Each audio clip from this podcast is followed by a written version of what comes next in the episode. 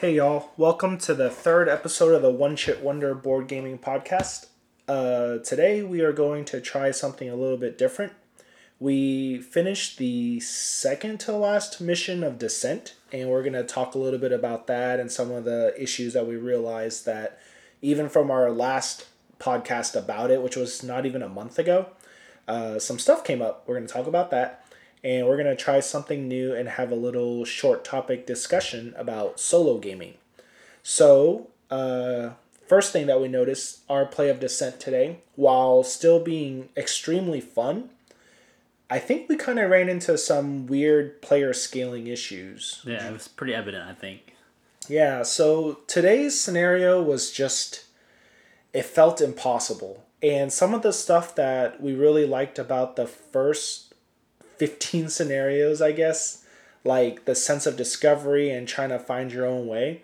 Man, I don't know what it was about this particular one, but the game gave us no guidance and gave us no clear path of victory. Like, mm-hmm. we were forced to enter this dungeon and we had to choose basically between a left and right turn. Yep. We chose left. That was not the right decision. Yeah. Which we doubled back, and because we play on heroic mode, like every three or four turns, the enemy scales to get stronger, and we basically wasted at least three rounds moving around the left side of the map. And the problem was that the, the enemies are spawning new enemies every three to four oh rounds. So and these enemies, we, with how leveled up we are, or under leveled maybe even, we couldn't really take out an enemy per turn anyway. So then we start, they start the enemy spawns are outpacing us.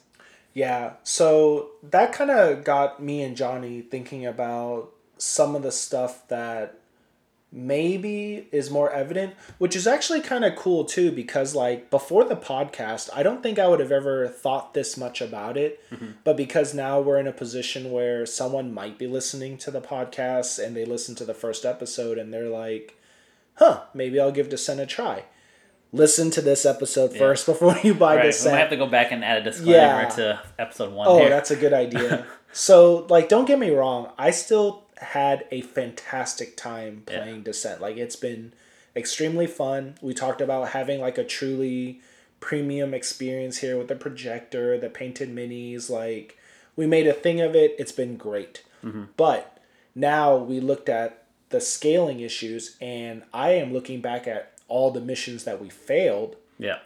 And I wonder if we have the worst case scenario of any kind or worst situation for any campaign game which is cascading failure, but you have uh, you get to still progress through the story. Mm-hmm. And since like you know the difference between this versus Arkham, where Arkham you know you play six what six to nine scenarios right we have to play 16 scenarios and if the cascading failure is starting from scenario one like how much does it affect scenario 15 like yeah. could we have done better if we did better in the early ones yeah because the problem with, with two players is like whenever you if you focus on one character, which is great, like Brynn, like we can we pretty much complete all your feats pretty much. Mm-hmm. But all the other characters they still get the same amount of XP, but we're not completing the secondary tasks with the feats, unlock new skills and everything. So the selections are more limited. And loot drops are always going to be random too, so I don't think that plays as much as a factor in the scaling issue. But you can tell comparably like the most played characters are much more well leveled, and then but the game forces you into using different characters for different scenarios. So when you're using a character that you play maybe two times out of fifteen times, it's they're gonna feel drastically underpowered, and you're not as familiar with them as well. Dude, I think you're absolutely spot on because like if we were playing at three players, the odds of us having two solid like leveled right. up characters and then one yeah. one character limping along would be better Mm-hmm. Uh, three people playing the entire campaign will have three heroes that are all similarly leveled up. Mm-hmm. And it makes me wonder if the optimal player count for this game is three, three people. Yeah, because we did win the one time that we played at three. And yeah, and that was also probably one of the most fun games too because yeah. obviously whenever you play like a co-op dungeon crawler, the more people that play, the better. Especially when you add the role play element too. When We had yeah. Tyler that one time. Yeah, but also you know I think about playing this game at four players, and I'm just like, man, the downtime, while not terrible, yeah, because it's still one movement yeah. and two actions. Yeah, you're you're literally like spending three hundred percent more downtime mm-hmm. than it is at two. Right. Rather, like you know, it's just it seems like a lot. Yeah, but like we were saying with this game, or this this mission specifically with four players, it might yeah, heroic probably would have felt more doable because when we had that fork in the road, we probably would have split two and two in different directions. Also true. But the game conditioned us after last time, like do not split up. So we made it a mission to stick close to each other. Yeah, that's actually like another crazy thing too with this particular mission. And just so if anyone's listening that is actually playing Descent right now, we're talking about the mission 15 and not to put too many spoilers if you want to fast forward a minute or two just to make sure uh, we were put in a situation where we tried to complete a task that forced us in two directions and if we did play a four player game I think we could have It would have been the optimal move. that would have been split. optimal and also the enemies would have split too so you know the way that the game scales i still don't know for sure because we've never played Yeah. four players three players i don't even think that the enemies really scaled that differently Yeah. so i think that someone out there who is like you know more equipped than us to actually play a higher count game and compare it to a two player it would be interesting to know what the scaling is like for the bad guys if they come out eh, at a higher frequency mm-hmm. or maybe they come out with more hp or more damage off the bat Yeah, but I more don't know. damage still is would be a poor scaling decision, I think. oh yeah for sure Because we, we thought we were playing X or HP wrong. We're like maybe like because we the HP has been static minus a few um, upgrades to our armor and card abilities, but the enemies are one hitting us after what like nine rounds of the oh game. yeah, like we were they were cracking us for like 13 and 14 and yeah, and Yeah. my character has seven HP. Like I can maybe get some armor, to get me to eight.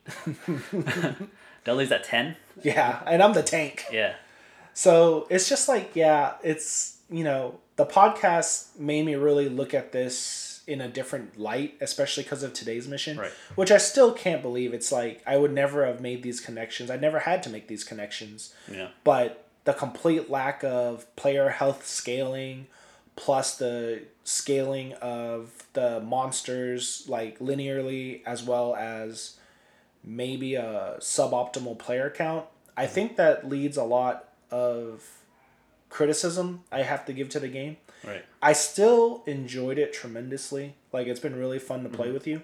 But I think that if you are playing with two players, maybe it doesn't quite get as strong of a recommendation as I would have given it like Two episodes ago. two episodes ago. And like, don't get me wrong, the game is still super fun. The mechanics are great. The accessibility is great. The role playing is fun and silly, and it's really lighthearted. But if you are playing specifically at two, it might not be the best option. Mm-hmm. Would I would I knowing this would I go through it again with you? Absolutely, hundred percent. No doubt in my mind that I would replay all of this again if I had known what we know now Yeah. but I do think that the optimal experience is three players, heroic, and I think if you can achieve that, I think that's the perfect middle Well, ground. let me bridge this question a little bit. Like I, in the back of my mind, I keep thinking like I enjoy heroic and it's super hard and like and you know we've, we've actually you know, we've won some, so it makes me think it's doable True. at two players. But the game is modular because you can it's it's app based, so you can adjust the difficulty. Like, have you considered even like bumping it down to normal and see if it's hard? Absolutely not. No way.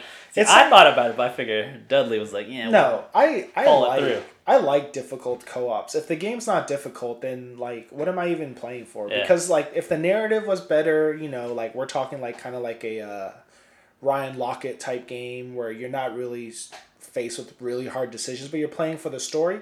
yeah, That's fine, but I, like the story's not that great. Like I'm here for the for the puzzle and the uh, sense of tension as you know that the longer you take to complete your objectives, the stronger the enemies are gonna get.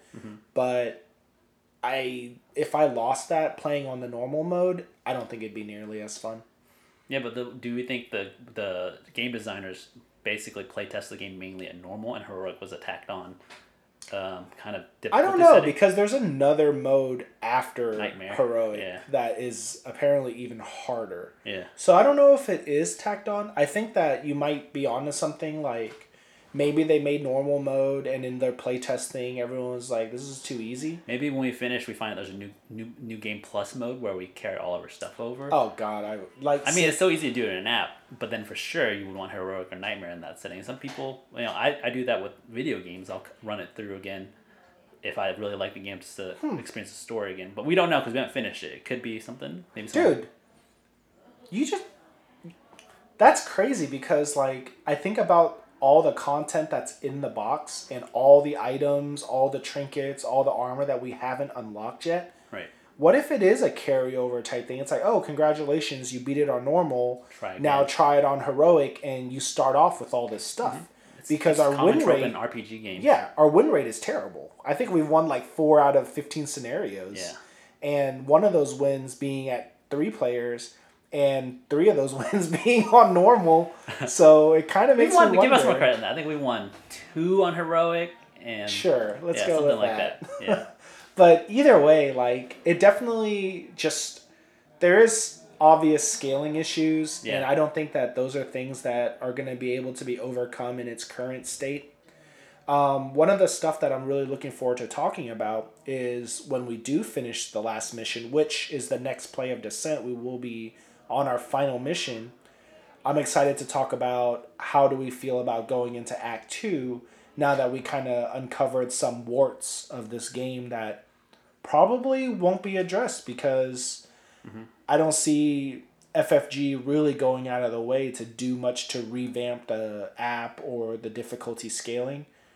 But we'll save that for another episode because I'm sure we could talk about that I for think a long I will time. crowdsource it a little bit by going on the forums probably after this and just seeing what other people's opinions are at two players on heroic and see if Hmm. they switch back to normal or if they ca- they found something that we didn't discover that you know kept the um, kept them let them keep grinding through the, the campaign on heroic and not struggle as much as we did. Yeah, so I mean, today's mission was a dud. We failed miserably. Yeah. Uh, it wasn't that it wasn't fun, but it was just frustrating because I could not see a path to victory. Yeah.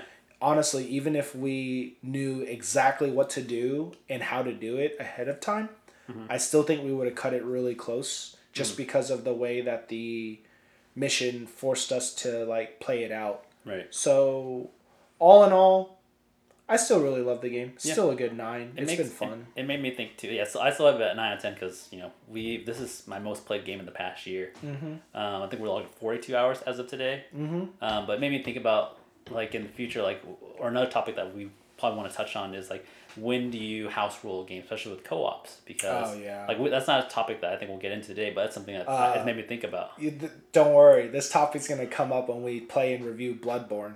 Oh yeah, Yeah. So that's true.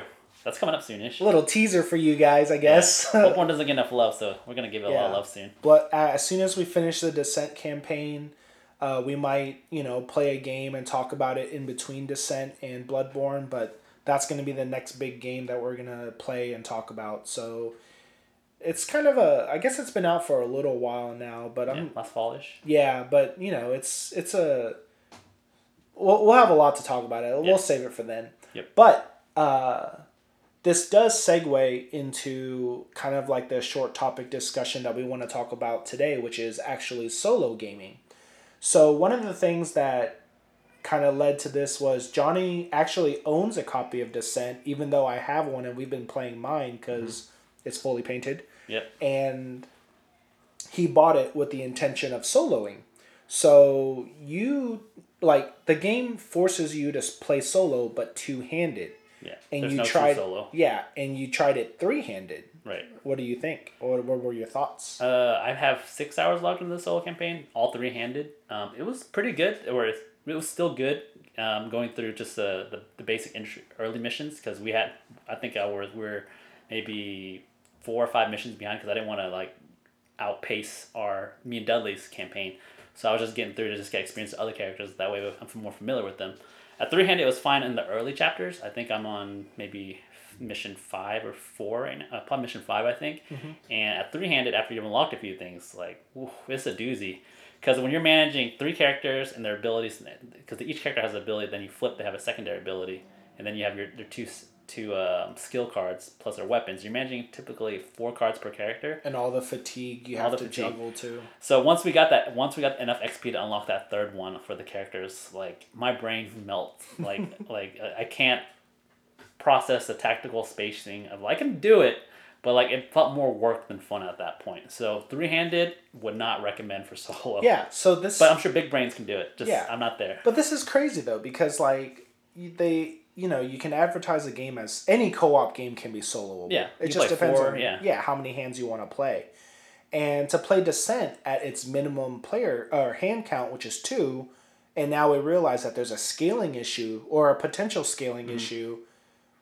I definitely can't recommend it as a solo game. Like, Yeah. and for you, like you know, you you play Arkham and Marvel three handed.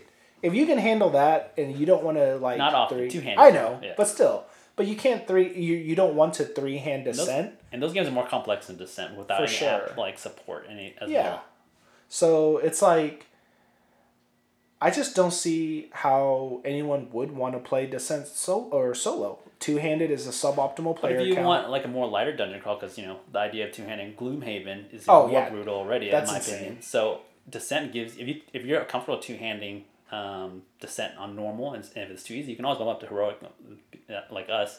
Because normal three handed was a really challenge. Because I, Yeah. I did I did definitely did not do heroic three handed solo on Descent because that it's not gonna work. yeah, uh, that's a good point too. I forgot that if you do play solo, you could play two handed on normal, Mm-hmm. and maybe that's just enough like like a mental tax to make it really challenging without it just being like Yeah. completely oppressive. Mm-hmm. That's a good point. I guess I take that back. I, I still can't make that recommendation because I won't play Descent solo. The Mm-hmm.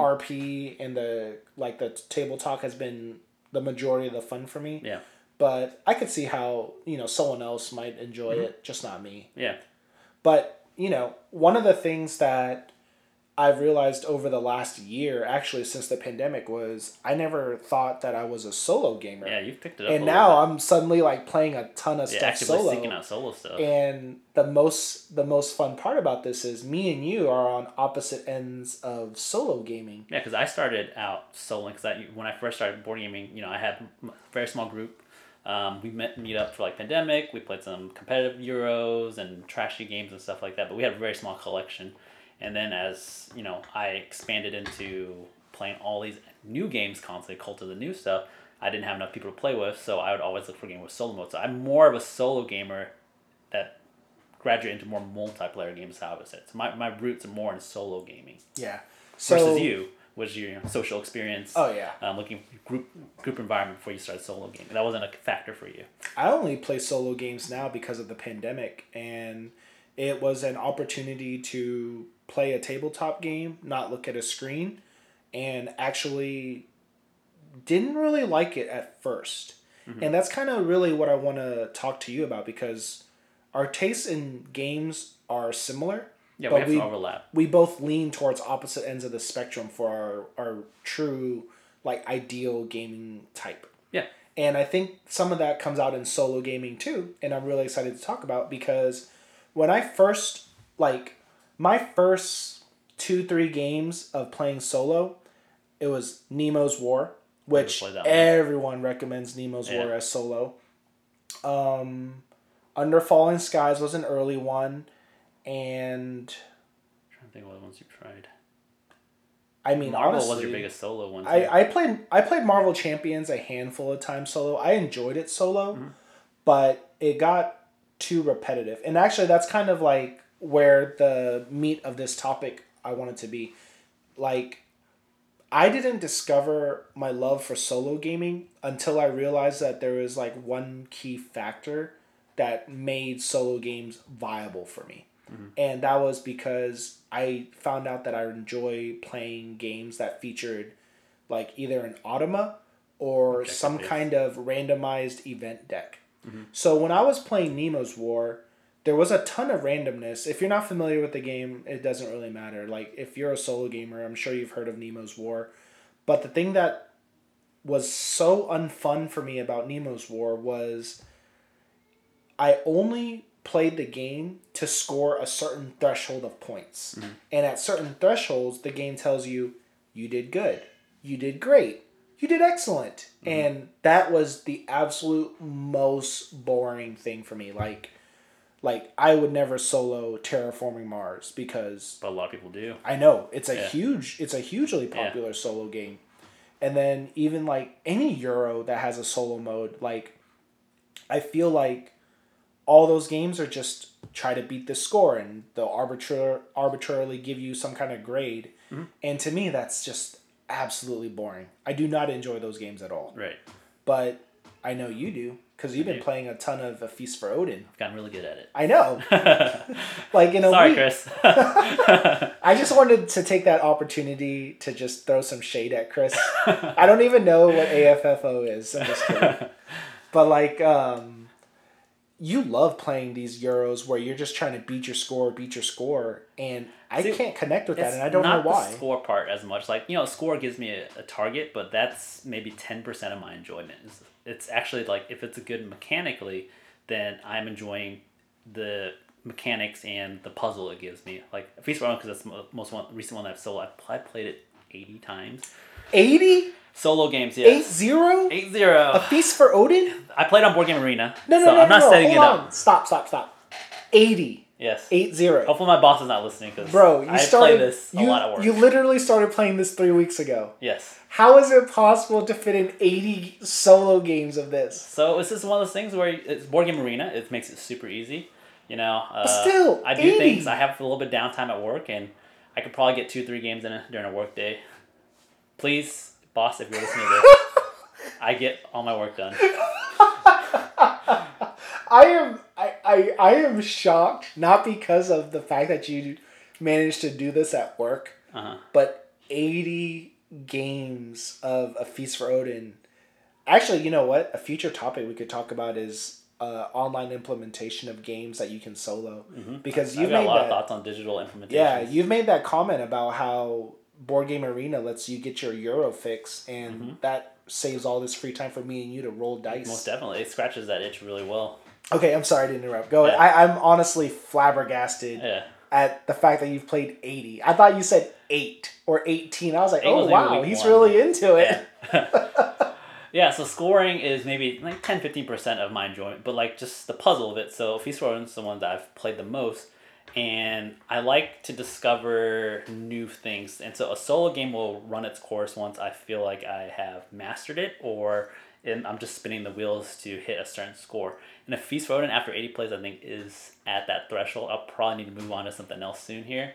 Because uh, once I cleared 160 on it, I was like, what is. My goal was originally was to clear 150, and I did that a couple of times. And then once I cleared 160, I was like, what more is there to do? Because I've kind of figured out all the optimal moves. And that's kind of. That, that's fine. I've got 80 plays out of it, and I enjoy it. And I'll, and play multiplayer is a different beast, so I'm ready to play more of multiplayer Feast for Odin. Jeez, I can't even imagine how like how strong you must be at that game with 80 solo plays. I it's a little mean, you know, different. multiplayer is different, I Right, know, right. but just the exposure alone's got to be Right. I don't have as much analysis paralysis on it anymore. yeah. But yeah, so the, the sense of discovery in a solo game. So what stands out from a boring solo game versus a good to great one is that you can keep discovering new things. So you know, simple solo games that you would get tired of, or for me at least, are the very you know introductory co-ops like um, Pandemic, uh, Forbidden Skies, and Island. Forbidden those kind of games. Those very those, those are fun. You know, I'll bust out with, with my parents who are older or something like that if I just uh, to hang out and play, enjoy time with them. But you know, I sold it once or twice. I was like, this is fun. But then you can kind of see already the patterns, and you kind of, and for me, when I play certain games, like I, I always fall into a pattern. Like I like a certain play style. Like if for Castles of Burgundy, when we solo it, I like to build a lot of estates, and I like to combo those estates into big turns. Um, even though you know going heavy animals or something like that will give you a lot of points, I will still kind of gravitate to that one strategy. Once I've done that, and I feel it's starting to feel samey, I move on. My threshold for that samey feeling is much higher than Dudley's.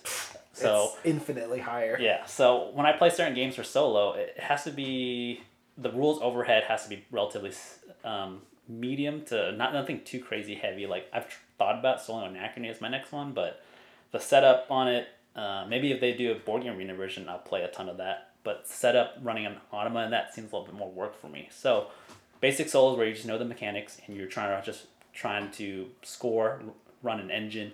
That's right up my alley for a solo game. So this actually kind of like led me into a bunch of questions about solo gaming Yeah.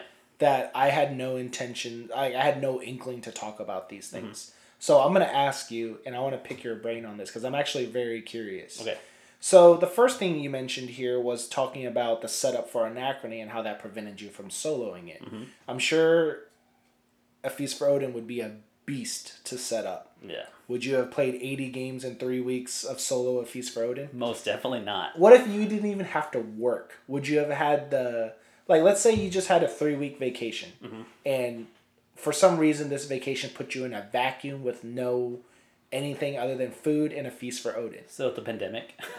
I guess at least you had your wife. yeah. She did game with me a lot. So let's say that you know it's a favorable condition. Right. You're not working. You have Yeah. food. You don't need to do anything. No one wants to bother you.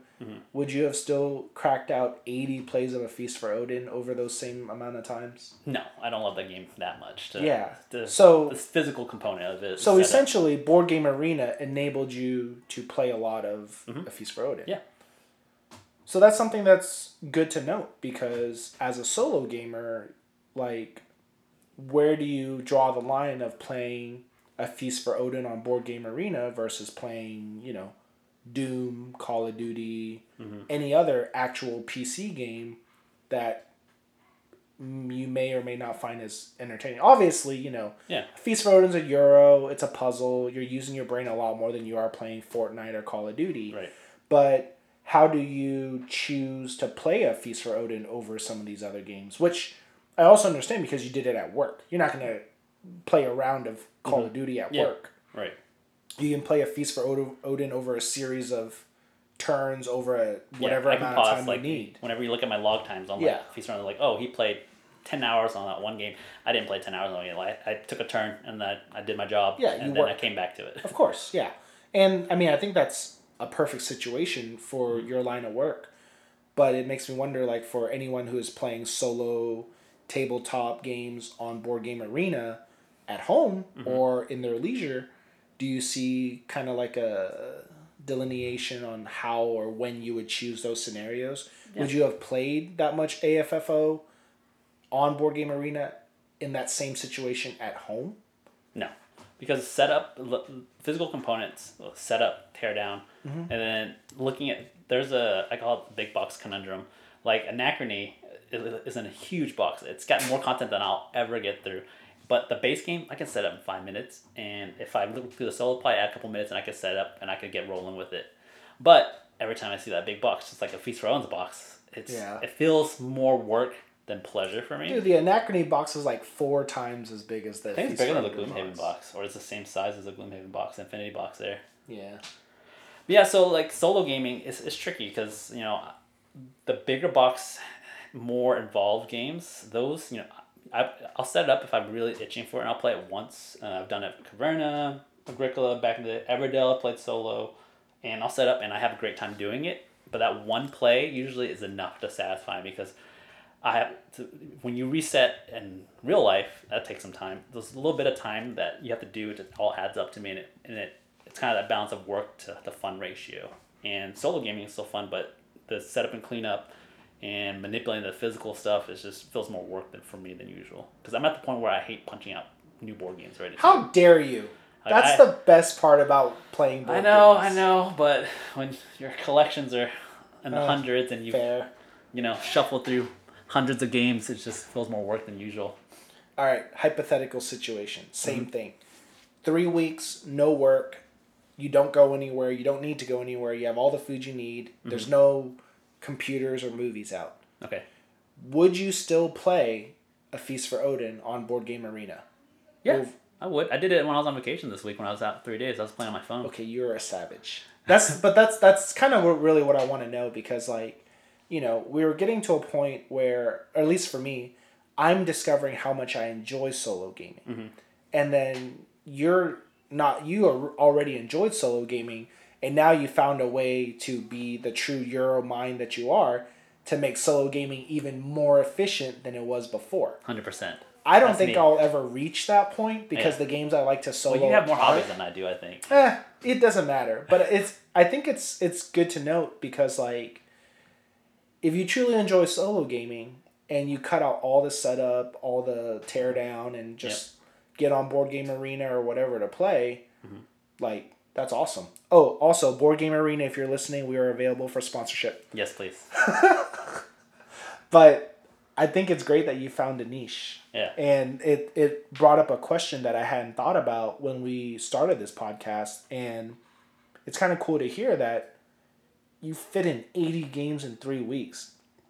I haven't even done 80 games this it, it doesn't year. sound as crazy until I think about it now. I know, it is. I I, actually still can't get over I it. stopped logging the plays for. I usually don't log digital games unless I own it and you know I can set it physically. And I was doing it a little bit in the beginning to see to track my progress with Feast of Odin, but once I cleared like ten plays, I was like, "This is too much work." I stopped logging it. I mean, I get it. Like, Yeah, yeah, I own Marvel Champions, and I have I think like a like it's my most played game. I don't own it anymore, but I'm at like 50, 60 some odd plays. yeah, And I guarantee you probably 20 to 30 of those were all done on Tabletop Simulator. Mm-hmm. If Board Game Arena or some kind of website made a more streamlined, automated like play on your phone. on yeah, Move, I could play on my phone or like you know, it's just it does a lot of the upkeep for you rather than physically doing it on Yeah. TTS. I probably would have gotten hundred plus plays of Marvel Champs because it's a great game. Yeah. But you know, kind of circling back to talking about me playing solo Marvel Champions, actually leads me to my exact next question. Excellent segue, Johnny. Thank you. It's my job. But so you mentioned that you reached a point with a feast for Odin that you don't feel like there's anything left to offer. on solo mode. Yeah. So yeah, on solo mode. So is that? I mean, obviously, getting eighty plays of it on Board Game Arena, you got an incredible return on your one $10 month, ten $1 a month, I think subscription. $12 yeah, year, yeah. whatever. Like you got an incredible return on that.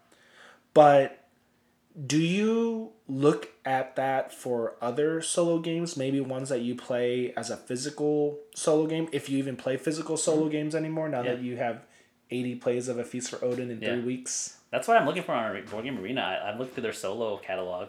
Um, you know, there's Guy Project one I never tried, but there's a few games I want to try. But same thing, rules overhead. I'm at the I'm at the point in my gaming life at the moment where I'm happy with what I have, and I just want to work on my shelf of shame, play the games I like already, and then Board Game Arena is that supplement to it. That cuts me deep, bro. cuts me deep. I mean, I play all the new games Dud introduced because I trust his opinion. Okay, that's now. all I but, care about. But you know, if he introduces me to Dud, then he's back to ground zero. Oh God. A lot of pressure there. I'll try not to. Hey, you, you're you're waiting on Massive Darkness two to come in, so you're on the you're on the chopping about that block. one. Yeah. But um, okay, so that kind of makes me think about my own taste in Solo. solo, board gaming. So you evidently enjoy playing games to beat the score because you're exploring all the different avenues to get to this score. Yeah, you're trying. that discovery is the Yeah. best part about playing board games. In any type of game for me, it's just finding new ways to approach it. But So- once it's been optimized, then I want to play competitively typically. Ah, so I'm kind of on a different boat than you here, because like I do enjoy discovering new things in games, but I realized that with Marvel Champions, I felt like it was the same. I guess like flow of gameplay, mm-hmm. like the same cycle Yeah. over and over. Well, tell know? the audience where you left off in the cycle at least. I think you stopped right before Galaxy's Most Wanted, No, I own Galaxy's Most Wanted, but you never got to it, or you got No, to like I never- mission, or you played like a I played like I think two of the Bardock, first whatever it is, scenarios. I. I mean, let's be real here. The campaign mode for those games is it's whatever. Tacked on a little bit. Yeah, I mean it's it's cool that you can Yeah. carry over some Marvel is stuff. at best, my opinion, standalone. Oh, for sure. It's a one shot every time you. It's easy to set up. In in theory, Marvel Champions would have been a perfect solo game because there's a steady stream of content. Mm-hmm. The theme is on point, and there's a lot of like modularity to the side sch- the encounters, the bosses, the difficulty, the heroes, and the aspects. In theory, this was the perfect game. Right. But the problem that I had with Marvel, which I can translate to games like A Feast for Odin and honestly a lot of Euros with mm-hmm. solo play, is that even though it is different, it still felt the same. You know, it's like I would pick my hero, build the deck, and oh, I'm playing leadership. You know, I'm gonna play an ally heavy build, or I'm mm. playing protection. I'm gonna play like a CC heavy build mm-hmm. But the game is still mitigate thwart, Right. kill the boss. It's the most And- accessible LCG on the market. Oh, I mean, I, Yeah. I agree. I love that's not- I love playing Marvel Champs. I still would play But Marvel then it's like accessibility is compromising depth. A little That's bit, yes. So, you know, you talk about how you really enjoyed exploring all these things in a Feast for Odin and you reached like the end point. I kind of feel the same way with Marvel Champions. That's I experienced everything I needed to experience. I'm sure there's a lot of new heroes that came out with like really innovative me- mechanics. Like I'm a huge X-Men fan and with the recent announcement of like the mm-hmm. X-Men expansion, I looked at the cards and I'm like, "Oh, this is cool. This is cool." And then but the first thing that crossed through my mind was still manage threat, kill the bad guy. Mm-hmm. And there's a different way of doing it, but I feel like the exploration space in that is just so quickly exhausted for me. yeah, and I, see I, what you needed to see. I can't explain why. No, that's know? a. I think that's a normal, valid point for a lot of any game almost. Um, so that's why you know co-ops and Euros. I think you hit that threshold way faster than you do in like a Forbidden Stars competitive game where you Yeah. play you know three or four times a year. Like if you play Forbidden Stars every day or once a would- week, I you would would probably it would probably fall from number one eventually. For sure. Yeah. Yeah. Part of, I mean, you're absolutely right. Part of the reason why some of these games are still at the top is because I haven't got enough place to explore it. Mm-hmm. You know, probably the only game that has even cracked double digits in my top five is Root. Mm-hmm. And Root's just there's so much to explore still. we need But to play the new stuff. Yeah, I know. As a full game. funny enough, one of the complaints that for people who do, I, I've heard two things. I've heard people say that you don't really know what Root is like until you've logged in 30 plays. And I, I feel like that might be an exaggeration, I've logged thirty plays. but I'm, I'm at like 16 or 17. Yeah. I feel like I know Root pretty well, although my win rate would indicate Beg to differ. otherwise. but it's like, like, I've also heard people say that once you reach a certain point in Root, it feels very mechanical. Uh-huh. Like you know what like it's just there's not as much freedom in the system as there are in other games just mm-hmm. because of the way it's designed. Like gas. Yeah, yeah, Yeah. pretty much. So I'm curious to get to that point, and whenever we do get to that point, I'm definitely going to talk about it. I'm going to write that down. Yeah. But anyways, I want to get Back topic, I want to yeah. stay on topic with solo gaming because this has been surprisingly interesting to kind of Think about. reflect on some of the stuff you told me, and then I try to put it on my like my own situation because right now, I'm my favorite, hands down, favorite solo game is Imperium Classics and Legends. What final girl? You were about to say Final Girl. Yeah. So here's the thing. I really enjoy the play of Final Girl. Uh-huh.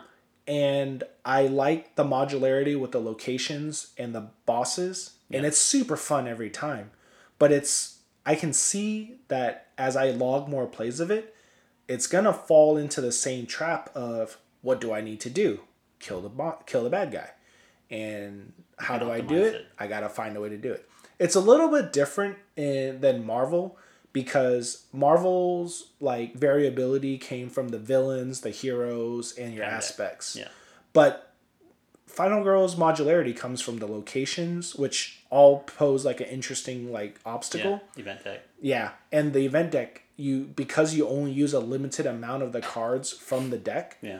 it actually makes it feel really different, mm-hmm. and that's a huge compliment towards Final Girl, like in the design of creating replayability. Yeah. But I am absolutely obsessed with Imperium, and it's the weirdest thing because in a vacuum. I don't see this as a game that I enjoy as much as I do. Yeah, it's still weird. I don't, I don't know too much about the game. I know it's a card game. yeah. Um, maybe you can tell me a little bit more, like just a general overview on how solo works for it. So Imperium Classics and Legends are the same game, but uh, each each I guess standalone expansion or standalone game has a different set of factions, and you're playing historical civilizations, and it's a tableau engine builder game. Okay.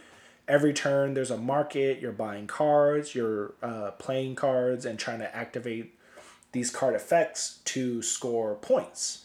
And just all the stuff I'm saying about it right now is the opposite of everything I've been complaining about for the last 20, 30 minutes. Yep, that's But here's the thing this game hooked me so hard because it has a. I won't say difficult Automa, despite there being a lot of people who complain that the Automa is really fiddly to run. Mm-hmm.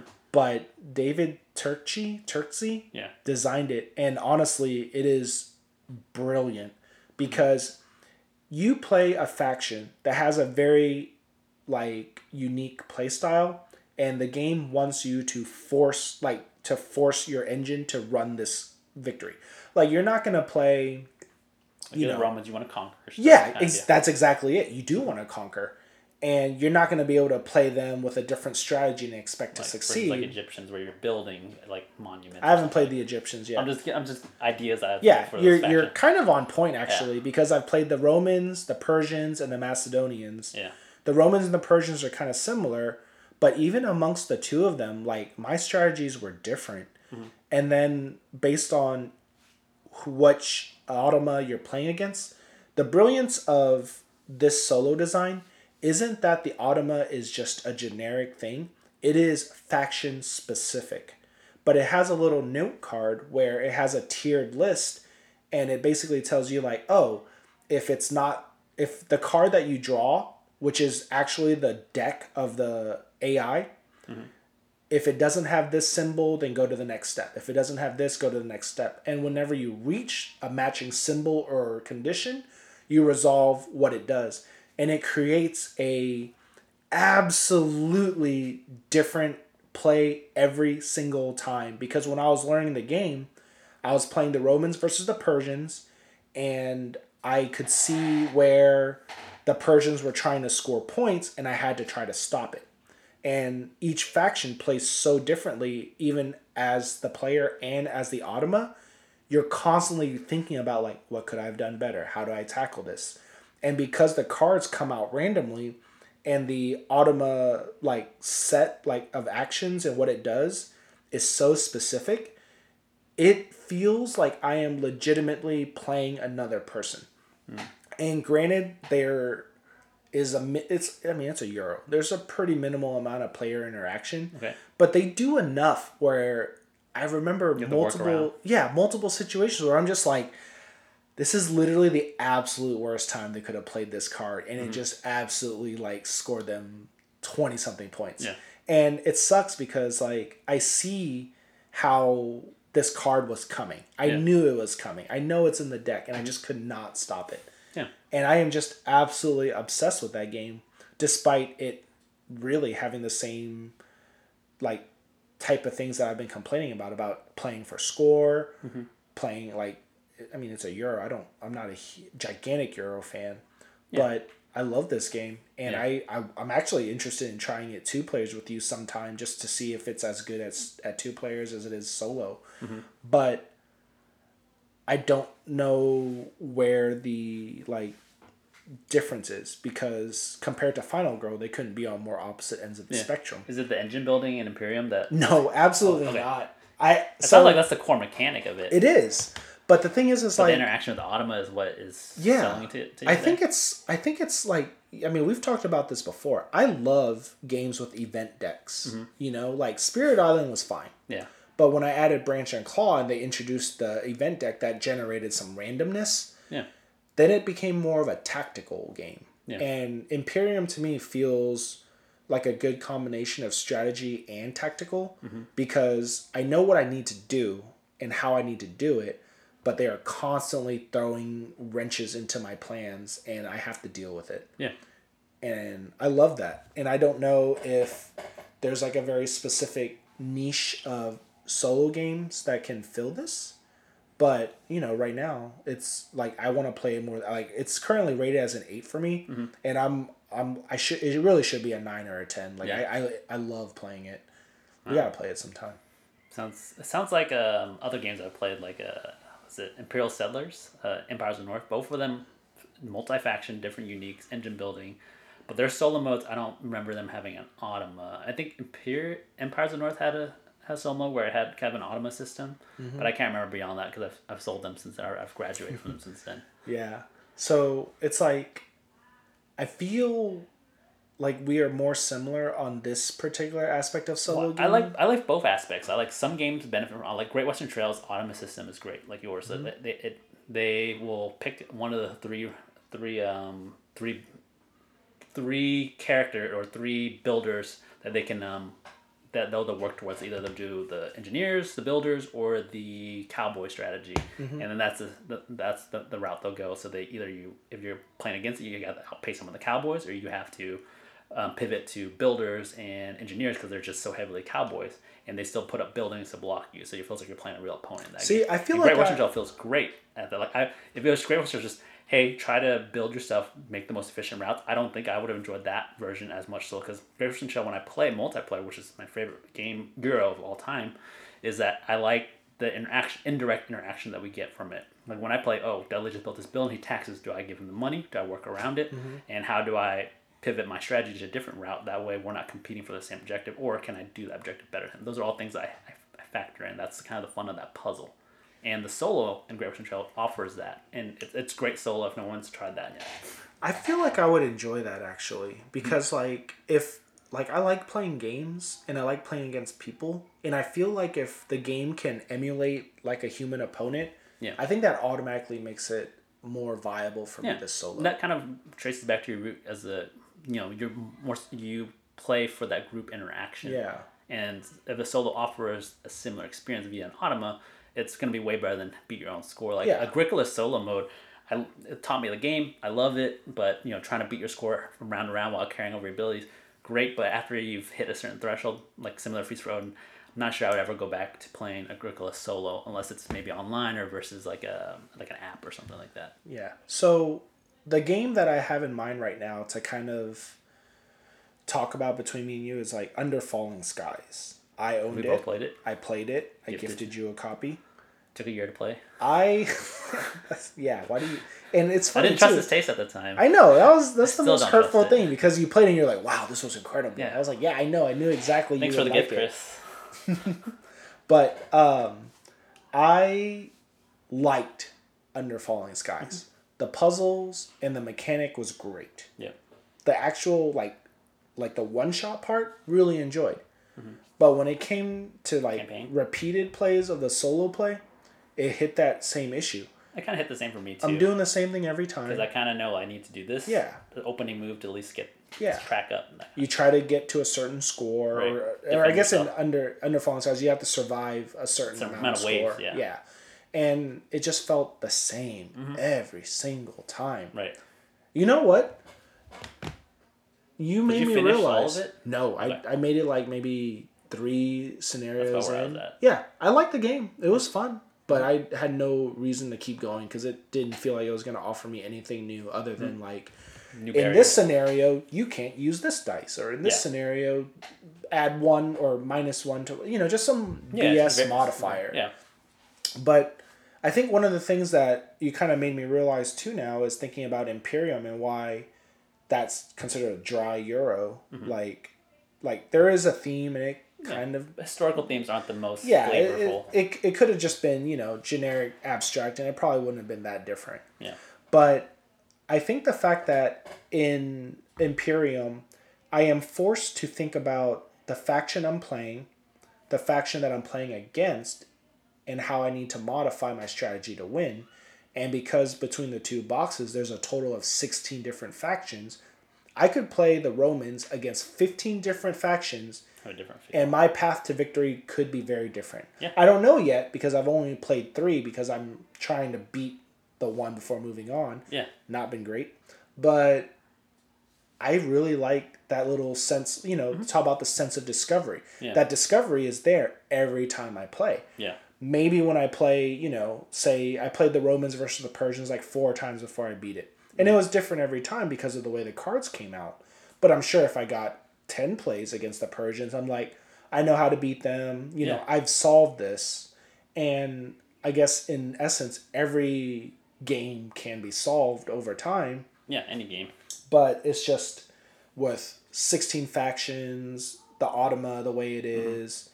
It's it feels enough like I'm playing a real person that I don't know if I will reach that Yeah. within a reasonable amount of time. Right. I mean, will I get 80 plays in before I give up on it? I don't know, maybe, maybe Maybe, not. maybe not. Yeah. But like I think that's the thing that's missing from games like Under Falling Skies, Nemo's War.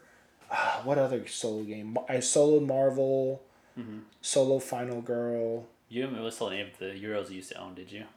No, I, I man, definitely not. Just the idea of Beat just playing to beat my score Yeah. was completely Yeah. irrelevant. Like I, I was not interested at all in Yeah. that. Like it's just not the style of game I want to play. I guess Mm-hmm. you know it's it to me it equates to like Sudokus. I guess Yeah, just that's that's your analogy usually. yeah. It's I mean I li- like I like Euros. I'll play Euros anytime. You know you Mm-hmm. pull out anything that you want to play and I'm I'm happy to try it or I'm happy to indulge. But just playing for score just is not that exciting. And I think that's like Mm-hmm. a big difference between our tolerance since you're a Euro focused player Yeah. versus me. Right. Yeah, I, I like both systems. Automa, it just depends on how much work is the Automa. Yeah. Like if it's you got to do like Oath's Automa was brutal. You- like Can Oath be played solo? yeah, it has Oh a solo God. mode with but the Automa is like similar to what you said about Imperium. There's symbols, and then when it does this, you have to trigger and you have to follow this complex branch. Uh, and kudos to anyone that can play that one solo, but Jeez. not not for me on that one. I feel like you'd miss out on a lot of what makes Oath special if you played it solo. Yeah, for But sure. It just depends on how complex Automa. I'm trying to think of more, like that's the most complex one. Um, maybe Anachrony is complex too. I've kind of glazed over some of the Automa rules for that one, and it felt like it's not too heavy, but a little bit more work than it needs to be. Mm-hmm. Um, something simple Automa wise that I enjoyed it once upon a time is Wingspan's Automa was pretty fun for a while, Oh yeah, I've never Um, tried it solo. but Wingspan got kind of old for me after a while, so I've I've left it's left my collection as well. There So was- that's, that's the thing with most solo games. You know, you can play it gets you the fix because you don't have someone to play it with, or it's just something that you just want to pull out once in a while, just kind of relax and play. But if the Automa feels like too much work, or it's kind of predictable after because I think Wingspan has what ten Automa cards, and you can kind of play around it. You know how to Yeah. how to manipulate the system after a while too. I mean, it's a lighter game. Yeah, Yeah. no knock against it. It's just you, you can it can go stale after a while too. Mm-hmm. Yeah. I just I want to find more games like Imperium. I, I really enjoyed solo gaming. I'm actually like kind of game like before. Mm-hmm. Well, you like engine building. You like tableau building already. So, but adding that Automa, I think, is what seals the deal for it solo wise. yeah. Oh man, it's I I do want to try it two players, see if Yeah. Mm-hmm. it is any good. But I uh never thought that having a because you know you hear this question a lot on Reddit and BGG like. Does a game having a solo mode or a co-op mode or Make whatever it. make it more like interesting for you to buy? And I think that in general, I was I used to be a like a fervent no, but now there's certain games where I'm like, huh, maybe I could try this whole. But I will say for me, I will only play one-handed solo games. Yeah. If it requires True, true playing solo for yeah, you. if it requires playing two-handed, I am completely Disinterested. like disengaged. I do not feel any kind of like connection to what I'm doing. Mm-hmm. I feel like I'm just that it, it like goes back to the puzzle aspect. It's like I'm just playing a puzzle. Mm-hmm. I'm not taking ownership of Yeah. you know being Roland Banks running through you know Yeah. whatever, and it's just Yeah. that's the only way I can do it. But some you know some players are we're fortunate that we have enough people to, to game with that we can always choose to play a game at least two players or multiplayer. Yeah, But some people maybe they live far apart and they live in more rural areas. yeah, no choice. Solo. What are your favorite solo games right now? A Feast for Odin. I thought you said you were done with that. I mean, well, it's the favorite because I played it so much. But things I want to try soloing next. Like, Yeah, I'm like- Great I'm Western looking- Trail. I would love to play more. I keep refreshing Board Game Arena looking for a solo mode on it. It's it doesn't. I, I know it just got on board yeah, game it just arena. got. We played some multiplayer. It's been great. Um, Mm-hmm. But sometimes I just want to play it, and I just don't want to play it with, and I don't feel like sitting through. I don't like playing turn-based ones on Board Game Arena, and I have to wait like six hours between Ugh. someone else to make a move. yeah. So I try not to do too much of that, and then I don't have time at work, obviously, to play a turn, um, a, fa- a real time one, because I might be gone for an hour and they'll skip over ten turns in- for me or something like Yeah. that.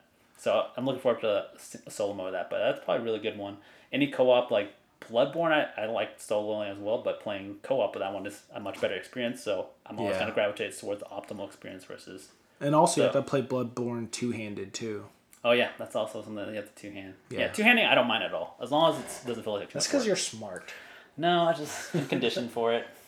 So um, I just got Burn Cycle in, and uh, listening to some reviews online, they say that solo is actually probably the best way to play. All right. And teach it has me. a true. So- How can I teach you? It's a solo game. no, we're gonna play. We're gonna play Burn Cycle soon. Like I love CTG, but everyone says. Well, not everyone. A couple people have said that it's awesome solo, and it kind of has those like a similar feel to maybe like Final Girl, where you're trying to survive modular scenarios. Yeah. I don't know yet. I only did like a quick learning game at, with uh, playing two handed, which was a struggle by the way for me. Yeah. But I'm excited to try it solo. Gonna come back, but you know, right now number one solo game Imperium, number two Final Girl, and I can't even think of a number three because I Don't solo that much. don't solo. But Yeah. you've got plenty of solo plays in the past year. Oh yeah, I mean, I've I've played more solo games this last what six five months than I did my entire board gaming career. Yeah. It's just like, I think the pandemic forced not forced, but it enabled a lot of designers to create solo games. And open up your spectrum a little bit to, to games that you might be receptive. also true too. Yeah, it's like uh, it going from most solo games being kind of like just tacked on to some euros to And now they are designing games with solo plays Right. only in mind. That was kind of early on too when when we, when I was going through like Kickstarter frenzies. Like it had to have a solo mode, or if it has solo mode and the game looked okay, I would still be interested and I'd still back it, kind of deal. Yeah. Nowadays, most games, I think most designers know there's a big market for solo gaming, so it's doesn't feel as tacked. Sometimes it can be tacked on. You kind of have to watch out for it. But if they have it designed from the opening get go versus you know this is a stretch goal for solo mode, then it's more likely to be at least solid. But the ones that are like, oh, if you unlock this, then we'll add a solo mode that we design after the fact. That's how you I'm very it's gonna be skeptical about. You know, there's some can be some will turn out maybe fine, but yeah. um, usually you can rely on you can always rely on the board game community to create a really good solo mode too. Because I think Great Western Trail, for example, that was community driven, and then they implemented in the second edition. Hmm, I didn't know that. Yeah, Okay. I, so the original Great Western Trail didn't have a solo Nope. mode. someone created a solo deck that it was printable, and then they incorporated it into second edition. So it's kind of it, it's a coincidence that you mentioned that because on Tuesday the Batman Gotham City Chronicles season Uh-huh. three is coming out, Yeah, and like they did the same thing. Some guy on BGG created a solo deck, Mm-hmm. and it was kind of like you know kind of similar to Imperium where you know you go down the list, do as much as you can, and then that's the solo play. Well, the designers or the publishers took this and was like, this is pretty good. Like we'll make this a legitimate play mode for this game. And I'm very excited because now it turns Batman Gotham City Chronicles from a 1v all yeah. to a fully co-op or a soloable game. Mm-hmm. I don't know if I will ever solo it, mostly because that the setup for that game is pretty intense. Yeah. But it does definitely make me interested in the co-op play because I enjoyed our play of it. Yeah. But 1v all, me being the owner of the game and the more experienced one, made it so that I almost always had to be the one Yeah. because I knew the rules the best. Yeah. So being co-op is going to probably open things up and I'm hopes I'm hopeful because I want that game to be great. Yeah. So this is the, I was brushing at time a little bit though. Like one other thing that I just want to talk about solo gaming. Like some games, Euros I think lend themselves very well to solo games because um, if especially if it's a mul- multiplayer solitaire game, you can implement on Anima or you can do a, a scoring objective, and that's pretty easy implementation. But for games like uh, Rising Sun, Blood Rage, Oh, I know yeah. um, Rising Sun had a pretty cool solo mode that I tried once upon a time Seriously? has an Automa deck. But those games, like you lose the essence of it when you're using um, virtual opponents with the Automa. I think because some of the, the some of those games that are multiplayer competitive, like Rising Rising Sun, the example I'm using, the best part is the negotiation, the trash talking that you get in the game, The and then the mechanics are good, great too. The bidding and the the the Automa deck does a good job of kind of simulating, but you lose the essence of it. So some of those games, even though it's soloable, would you ever recommend it? No, unless you this is you know you own you know that's one of your favorite games and you just can't get enough of it. You just want to keep getting a table. And yeah, maybe that's a good way to solo, but I don't think every game needs a solo. mode. Definitely not. And I think you know anyone that plays Rising Sun solo, that's awesome. But you know, playing five or six real people, I just I can't beat it. I love Rising Sun. I had no idea how to solo, like a, even a fan made I always look for a mode. solo mode back in the day for every game. Yeah, Savage. yeah. Uh, I see Dune Imperium on your shelf. Yep. Does that have a solo mode? Oh, great, great solo mode. Really? It's app integrated. Hmm. Yeah. I don't like that game. Eh, it's okay. I, I take that back. It's not that I don't like it. I mean, It's I don't like deck builders, but Dune and Dune is up there. Have you played the Arnak solo mode? Mm, I have not. I heard good things about that. I think it's still. I haven't played Arnak that much actually, to be honest. Oh. Meh. I mean, you have Dune Imperium. I know I've always picked Dune over it. That's probably why. Is that Tyler's deluxe box too? That is Tyler's deluxe box. I need to get the. That's probably the next solo game I'm gonna get some plays in. Hmm. Okay, yeah, Yeah. do it. I want I want to come back and touch on this uh, next recording because most likely we're gonna finish Descent. Yeah. And we'll probably do another short topic thing just because like Yeah, I think there's we'll really hit- not that much left to say about Descent other than what we anticipate think, for yeah. Act Two. right. But June's coming up. I think that's gonna be a really good month for gaming for all of us. oh yeah, of for sure. And we're going to Gen Con in August, so Yeah. hopefully we'll be able to. We got no refunds some- after June, so we're locked in. It's too late, man. You booked like the most expensive hotel ever. Hey. There's no refunds period. True. But I think that's pretty much it. Yeah. Do you have anything else you want to throw No, in I there? think it was a good discussion on solo gaming. You know, yeah, I I kind of cool to see how you've evolved and or incorporated. it's pretty solo gaming into crazy, you know, because like you know I the wouldn't even make recommendations for solo games for you in the past. Eh, I, you wouldn't need to. I would never play them. Hey, You know, like I went from talking about how like if a solo game doesn't have a quick setup, I'm not interested. Yeah. If a solo game doesn't have like a thematic element or play true, True solo, solo. or this, so many stipulations. yeah, And now it's like interesting. I'm really into it. Like I'm I'm I'm gonna try Burn Cycle solo probably when I get home. Mm-hmm. Maybe uh, maybe tomorrow. yeah, But I'm into it. yeah. But that pretty much wraps it up for this week. Um, as Okay. always, thank you everyone for listening. I think that we are going to ramp up a little bit more frequent recordings coming up soon because Goals to get maybe at least three out. I hope so. Yeah, Yeah, May we- is May is May was really busy, yeah. but June is gonna be a, like hopefully we we'll might do maybe out. shorter episodes too, because anytime we game now, I think we're gonna try to podcast at least. Oh yeah, no, absolutely. If we get two gaming Yeah. sessions in a week together, then we'll probably do like a thirty minute podcast, and then all honestly as uh, with how much i've enjoyed actually doing this it's Yeah. kind of a surprise to me if you brought if you said hey we have about an hour and a half two hours left do you want to play a game or do you want to podcast i think i would lean towards podcasting especially if we just if we played a really shitty game, then I might feel like let's play. hey else. man don't make me have to put an explicit filter on this podcast dude Yeah, I'm on my best behavior right now. but yeah i'm, I'm excited to like keep playing and talk about more uh next one i think we're gonna finish descent and then we'll talk about that Yeah, once we finish Descent, I think It's gonna is open gonna things go up a a lot of different directions. Yeah. Yeah. But that's pretty much it. Thank you everyone for listening. You can find us on Twitter and Instagram at One Chit Wonder, all one word. I actually started a BGG guild page. I actually can't remember the guild number, but you should be able to search for us Yeah. as One Two members Wonder. in there right now. Two whole members. I know discussion's very lively, but you know it's just ways to been get fun. We exposure. a lot. Oh yeah, like I said, I don't care if no one ever listens. I'm grateful for every listener, but we're always open to feedback. Things that we can do better, things you'd like us to talk about. Mm-hmm. Maybe you want me to talk less and Johnny to talk more. That's going to be tough because Right. apparently I like to talk. Yeah, he likes the sound of his voice. It's glorious. but yeah, hit us up. Email is onechitwonder at gmail.com. We love emails, all two that we've gotten from our IRL friends. Yeah. But other than that, goodbye. All right. See you guys next time.